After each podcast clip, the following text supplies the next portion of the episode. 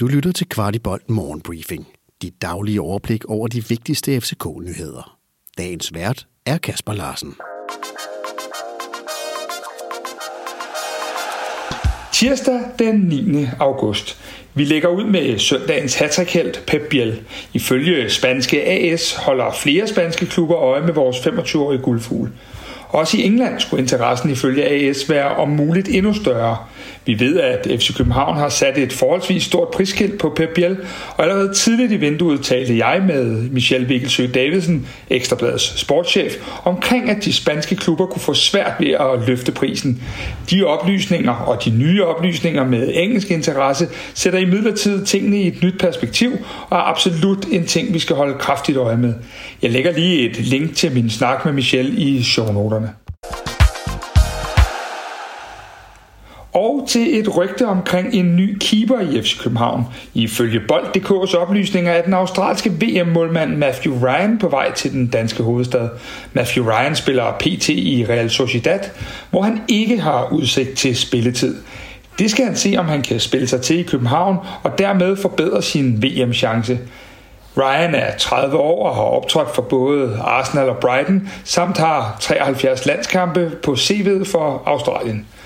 Det er en spændende, hvilken rolle han er udset til i København, hvor han jo som bekendt skal kæmpe med Kalle Jonsson og Andreas Dittmar om pladsen i buret, indtil Kamil Grabara er tilbage efter sin alvorlige hovedskade. Da vi i søndag mødte Brøndby i parken, var der efter de nye regler ni mand på bænken. Alligevel var der ikke blevet plads til vores unge komet Rooney Badachi. Vi spurgte Jes Torup om, hvorfor Rooney ikke var at finde i truppen, da vi i mixzone mødte ham efter kampen.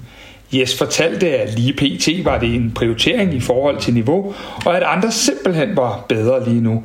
Rooney spillede cirka 60 minutter i U19-holdets sidste testkamp i lørdags. En kamp, som FC København for øvrigt vandt 2-1 over FC Midtjylland.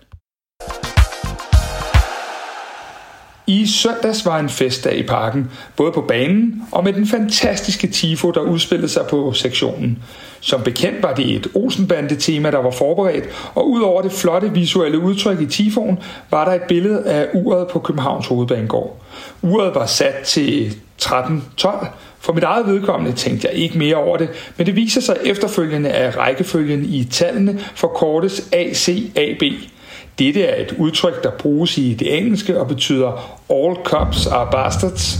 Dette er politiet selv sagt brede over, og forbundsformand Heino Kegel siger til BT, det er noget forbandet svineri, og at det ikke blev pillet ned med det samme, det forstår jeg simpelthen ikke. Vores egen kommunikationschef Jes Mortensen fortæller til selv samme avis, at klubben tager skarp afstand til banneret, men ikke var opmærksomme på klokkeslættet. Her på Kvartibolt-redaktionen synes vi, at det er ærgerligt, at så flot en tifo ikke får den hedder, den fortjener, fordi man skal markere sit budskab på den. Skal vi ikke sige meget uhensigtsmæssig måde? Øv. Og til sommerens saga, der har et fint FCK-fokus i form af økonomi, som vi i sidste uge kunne berette, at Sevilla interesseret i Victor Nelson. Nu menes budet at være kommet og lyder på svimlende 138 millioner ifølge mediet Toda Fiajes. Hvis det ender med, at Nielsen sælges, vil FC København modtage x procent af beløbet mellem det salg, vi lavede til Galatasaray, og det salg, Galatasaray laver til Sevilla. Vi arbejder på at finde ud af, hvor mange procent det drejer sig om, men sædvanligvis ligger det mellem 10 og 15 procent. Og så til lidt nyt omkring vores forsvarsstjerne Nikolaj Bøjlesen. Bøjlesen udgik i fredags af træningen, da der manglede cirka omkring 10 minutter. Kvartibold havde en aftale med selvsamme Bøjle, men han blev sendt videre til scanning for de kramper, der har generet ham på det seneste. Ifølge vores oplysninger er det svært at give en præcis diagnose på Bøjle, og han kan faktisk allerede være i spil til fredagens kamp mod Randers, men der kan også gå et stykke tid endnu. Adspurgt om vi er i spil til at hente en ekstra midterforsvar ind, fortalte Jes Torup i Mixzone, at man følger situationen omkring Bøjlesen tæt, og skulle det vise sig, at han er ude i en lidt længere periode, vil Torup ikke afvise, at man henter en mand yderligere til den position. Så er det jo spændende, om forsommerens rygte omkring Alexander Scholz dukker op igen.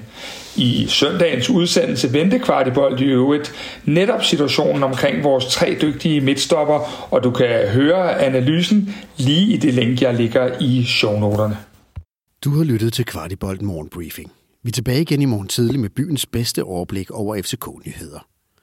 Vi er meget interesserede i at vide, hvad du synes om vores morgenbriefing, og hvad vi kan gøre for at gøre den endnu bedre.